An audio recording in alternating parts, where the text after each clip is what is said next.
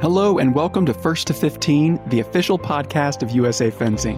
I'm your host, Bryan Wendell, and in this show, you're going to hear from some of the most inspiring, interesting, and insanely talented people in this sport we all love. First to 15 is for anyone in the fencing community, and even for those just checking out fencing to see what it's all about. So, whether you're an Olympian or Paralympian, a newcomer, a seasoned veteran, a fencing parent, a fan, or anyone else in this wonderful community, this podcast is for you. With that, let's get to today's episode. Enjoy! Today's guest is foil fencer Sylvie Binder, a recent graduate from Columbia University who had an impressive collegiate career, including being named a first team All American three times and winning both the NCAA team championship and the individual women's foil title in 2019. And if that didn't keep her busy enough, Sylvie also graduated with a 3.91 GPA coached fencing at a local middle school, and participated in a panel of elite female fencers to discuss mental health. So we're going to get into all those topics and more on today's episode. Welcome to the podcast, Sylvie. Thank you so much. I'm so happy to be here and share what I can with others. Yeah, this is great. Now, I always like to know for the fencers who were successful at the collegiate level and beyond, how they got started in fencing. So before we get into, you know, all the great stuff you did at Columbia, what was kind of your origin story in fencing? Yeah, so I think that every fencer has their unique origin story, but it kind of all begins the same way. It's that I was six years old or seven years old, and one of my parents introduced me to the sport that would change my life, right? And so thanks to my dad for that. But yeah, I was six years old. We were on a family camping trip, and I was playing with sticks in the woods believe it or not. And one of our family friends approached my dad, and he had been fencing recreationally as an adult. And he said, Sylvie looks competent. She should try out fencing. And Just from the sticks, they could tell that. I mean, I was a left handed six year old playing with sticks in the woods, you know, holding my own against the boys. So I mean, there was definitely something to it, to the comment, and the rest is history. I went to the Fencing Academy of Westchester and got picked up right away by Oleg Brusilovsky, my coach for four years after that point. And, you know, thanks to him and my dad, I started fencing. And then when did you realize that you were actually pretty good at this? That, you know, once they take the stick out of your hand and put a, a foil in your hand, that this was something that you had some success in. I was fencing foil without competing until I was 10 years old. And obviously at the time, I had no, you know, idea of what that would mean for my fencing development, but I think, you know, the coaches and my parents saw in me somewhat, you know, timidness, a shyness, and, you know, for me, what I read now as perfectionism. I think that if I would have been put in competition earlier, it would not have been good for me. I wasn't ready. And so I never fenced, you know, Y8. I started when I was 10 on the tail end of Y10 and continued on. But I think I realized that I was, you know, good at it when I started competing at 10 years old. And I fenced a bunch of like local mixed events, some RYCs, SYCs. Although actually, I don't think there were RYCs at the time. That was pre RYC. Yeah. And I started seeing success at that level in the youth circuit. And that's when I kind of knew. That's interesting to think about like when is the right time to start competing when you do start at a young age. And it, it kind of reminds me of that King Richard movie about the Williams sisters, you know, that there was a storyline in there with the same thing. Like, when do we put them into real competition? And for you, it seems like the right decision was made. And then we should say you, you know, won the 2012 Y12 national championship. So that was a good way to know, you know, that against the best of your age group, you were pretty competitive. So, do you remember that moment and how it felt? Yeah, I remember the moment of winning the Y12 national championships like it was yesterday. I felt at the time like it was the pinnacle achievement of my life. And at that point, I think it was. There's an amazing photo of me just like almost in tears, so happy after I won the last 5 4 bout against my soon to be teammate at Columbia, Rachel Zhang. And I felt that it was a moment that I could never live up to again. And clearly I did again later on, maybe a few times. But yeah, I think that every fencer remembers their like big wins, even if they don't remember some other parts Like, for example, I don't remember what the action was, but I remember the feeling afterwards. That's great. Yeah, that'll stay with you. I mean, clearly it has. So at some point, you had to decide I'm going to keep this going in college, which is a big step and a big hurdle, I would imagine, to say this is going to be part of my life for another four years after high school. So, what was behind that decision? And then, how did you end up at Columbia? I think that once I made my first cadet world team in 2015, I was a little sought after by colleges and obviously nothing formal could happen with recruiting at that point. But you know the college coaches they go to junior worlds they go to cadet worlds and you're interacting with them very informally and you're meeting people. So i think at at that point in 2015, I kind of knew that I would be fencing in college. Even prior to that, I fenced at a few fencing camps over the summer, sleepaway camps. One at Princeton. I did a few years at Cornell, a year at Penn. Highly recommend for, you know, kids that are interested in fencing in college. You meet the coaches and you get to stay in the dorms. And it was a big deal for me who never went to sleepaway camp because I was fencing over the summer. You know, I was at nationals and then at fencing camps. So it was like a cool hybrid way of going to sleepaway camp for four nights and then also fencing. So are you saying that it's important to get on the radar not just with what you do at tournaments, but also, you know, all the other ways that you show that you're developing in the sport? Is that kind of the message there? Yeah, I think that it's a good idea. I mean, if you're thinking about strategic ways to get on the radar, unless you are winning world championships, you're not really like how else are you supposed to get people's attention? I think it's a really great idea to interface with the coaches, especially if they're giving you the opportunity through a camp. I know that my alma mater, Columbia, Mike Aufrichtig does a lot of outreach in clubs. So if you see that a college coach is going into your club, definitely go to the camp and see what you can learn from them first of all because you know maybe you can learn something really valuable and secondly get your name out there for sure yeah absolutely so what was it about columbia that was the right fit and made you say this is where i need to be yeah, I love Columbia. I wasn't sure that I was going to love Columbia going into college, but I knew that it was the right place for me for fencing and for academic reasons. I grew up in Westchester County, New York, so only a 45 minute train ride from Columbia's campus.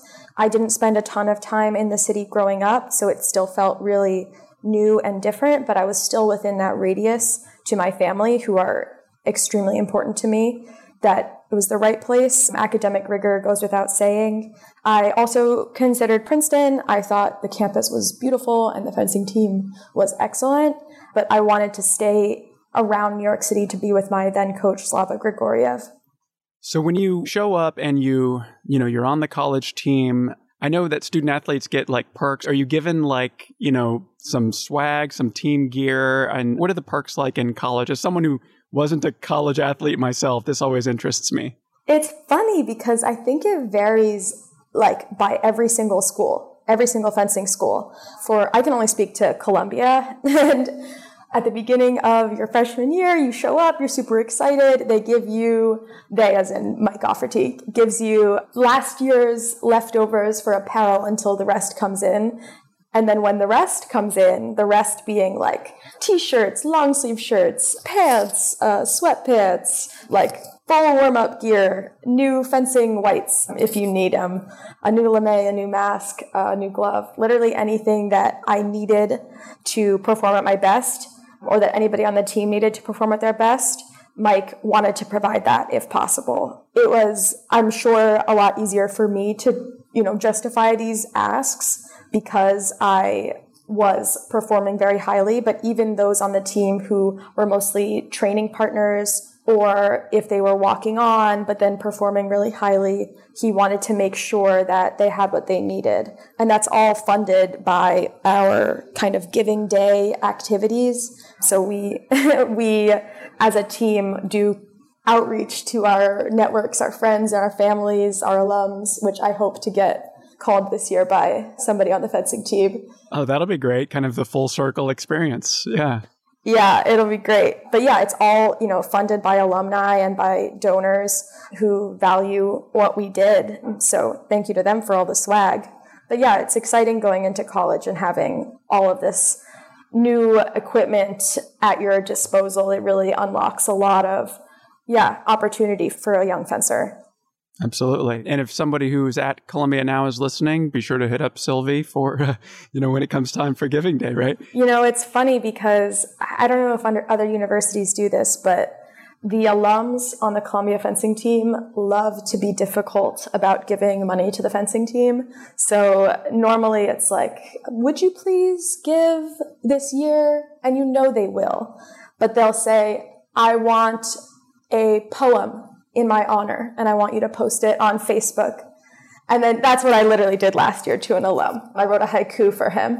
So it's so fun. you've been on that side of it as well. That's awesome. Yeah. So what's the training schedule like? And, you know, obviously, as we said at the top of the show, your experience at Columbia was way beyond just fencing and you were so involved. So how did you have time for it all? And what was kind of a quote typical week maybe like for you on the team and as a student athlete? Sure. Yeah. So there were kind of two times for me on the fencing team. The first would be my freshman, sophomore, and junior years up until COVID, so like mid 2020, and then post COVID. So I'll talk about kind of like a day to day pre COVID. I would lift in the mornings with the team two times, three times a week, depending on the week go to practices three times a week from Columbia.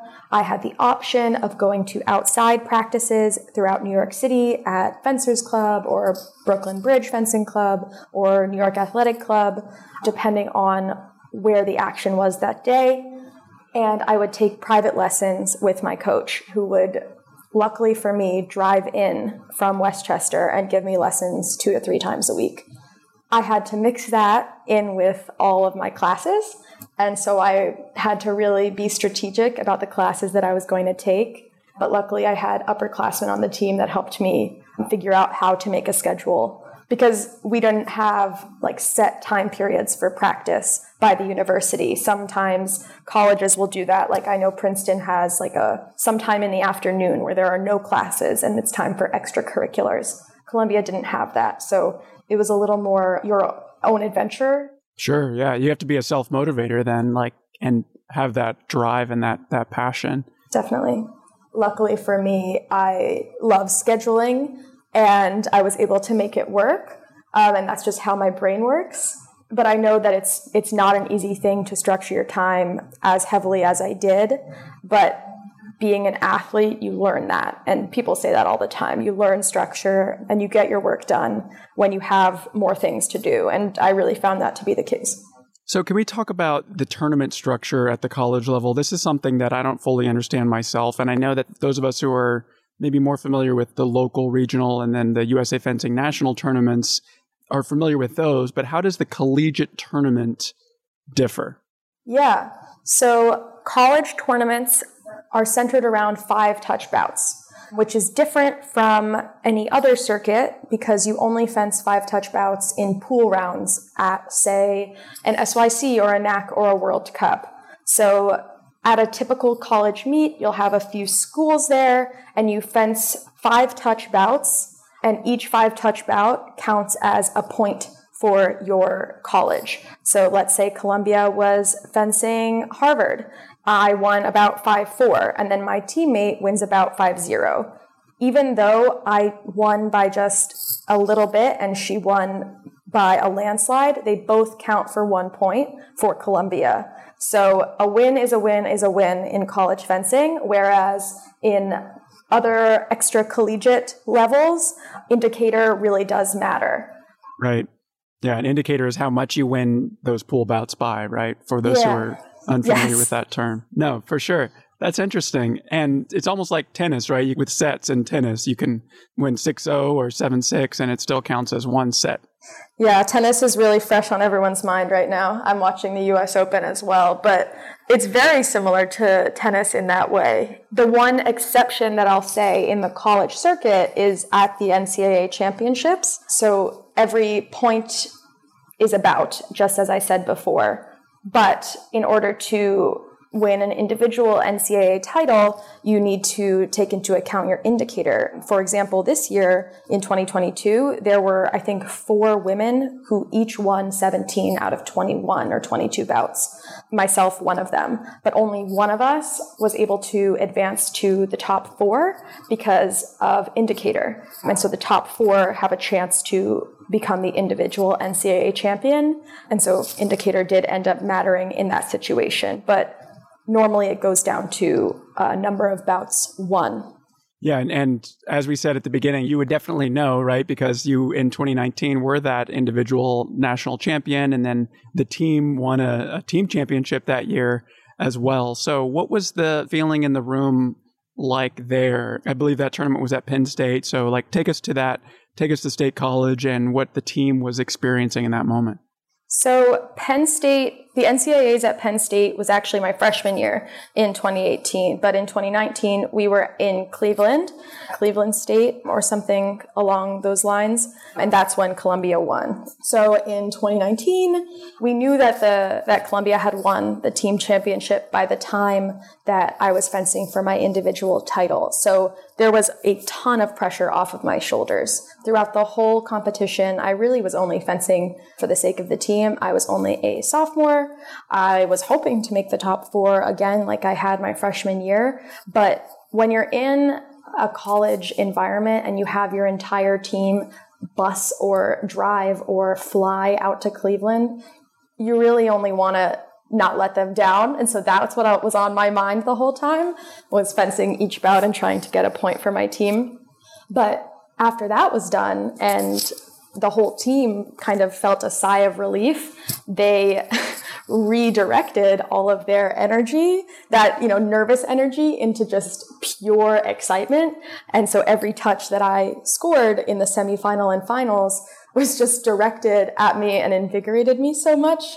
So it was really a pleasure to fence in those semifinal and finals just because I knew that like I would be walking away with something like immeasurably important already. And then it was just the cherry on top that I could bring home the individual title. Yeah, that's so cool. And that seems, I mean, yes, we have teams, and then at world events, you know, countries are rooting for their teammates, but it seems like the college fencing atmosphere just has that special something that, you know, you've been working together for, in some cases, four years if you're a senior, right? And it just seems like it has that special energy to it that is just what you described. It seems seems awesome. Yeah, college fencing is extremely unique in its team element. I have never and probably will never experience kind of that team camaraderie like I did on the Columbia fencing team. If you think of fencing as an individual sport, which it is, it's not on the college level, is what I'll say. Like college is really the only exception to that, where you really have to lean on others in addition to perform on your own. Interesting. Yeah. And just the way you described it as, you know, these really short bouts that ultimately count for a single point, you've got to have a really strong team. You can't just rely on an individual person, even at these meets. So, you're switching gears a little bit, you graduated this year, 2022, but the honors for your college career didn't end. Each college conference gets to nominate student athletes for the NCAA Woman of the Year award. And not only were you the Ivy League's nominee, but you were also the only fencer on that list of nominees. So, what did that mean to you? The NCAA Woman of the Year award is something that wasn't on my radar when I graduated, but I knew that my former teammate Iman Blow was a nominee. And I know that Stephanie Deschner, who fenced for Notre Dame, was also a nominee. So I knew it existed. It was only when I looked into it after somebody at Columbia Athletics told me that I was to be nominated that I realized what it really meant. And so, for example, it recognizes me not only for my athletic achievements, but for the legacy that I leave on the team and my kind of footprint on, you know, campus overall. And so I was really humbled by it, obviously. For people who don't know, I don't know if I explained this yet. I took a gap year during COVID so I could fence after maybe, you know, I would be able to go and fence in person again and go to school in person again, but also for my mental health. And the fact that I was able to, you know, come back, perform well, and then be nominated by my university as a leader was incredible and really validating. And so, yeah, it was an amazing, amazing announcement. My whole family is so happy. My friends are super happy. I'm happy. Yeah, of course. And the ways that you've given back don't just include Columbia and your time there, but also you've given back to kind of the fencing community. And I have a specific example. You mentioned Iman Blow, who was your teammate at Columbia. And in May, you were part of a panel discussing mental challenges and successes that you and the other women on the panel encountered in college. Now, I know that discussion was an hour long, and I believe Iman has posted a video of it online, but I'm wondering if you can, you know, summarize a key takeaway that you'd maybe want future college fencers to know about how they might manage the stresses of being a student athlete? Yeah, I can definitely say a key takeaway. And I feel it very strongly that mental health is, especially when you're a fencer, is a practice and it's not something that you can just check off. I had to learn that over time because mental health fluctuates. Say, for example, you're traveling to a competition, your mental health and what you need is different from a day that you're experiencing a hard practice or a day that you're taking off and you need to totally rest your mind and your body. And that this whole mental health journey and practice doesn't have to be approached or tackled alone, that each person around you at practice including your coach, including your teammates, you know, your parents, your friends, your family. They should be a part of it. And everybody is experiencing fencing and the mental challenges of fencing in their own way. And it's important to share it. So, like I mentioned, I was experiencing mental challenges going into the 2020 Olympic trials. I was trying to power through it. I fenced very well in a tournament in Poland, a World Cup, where I got top 16, at which point I realized that I was in a far reach, but a contention for the Olympic team.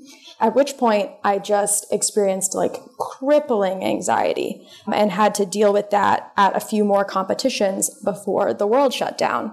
And while COVID is still a horrible, horrible thing that goes without saying. That break for me was, you know, a way for me to stop a spiraling momentum.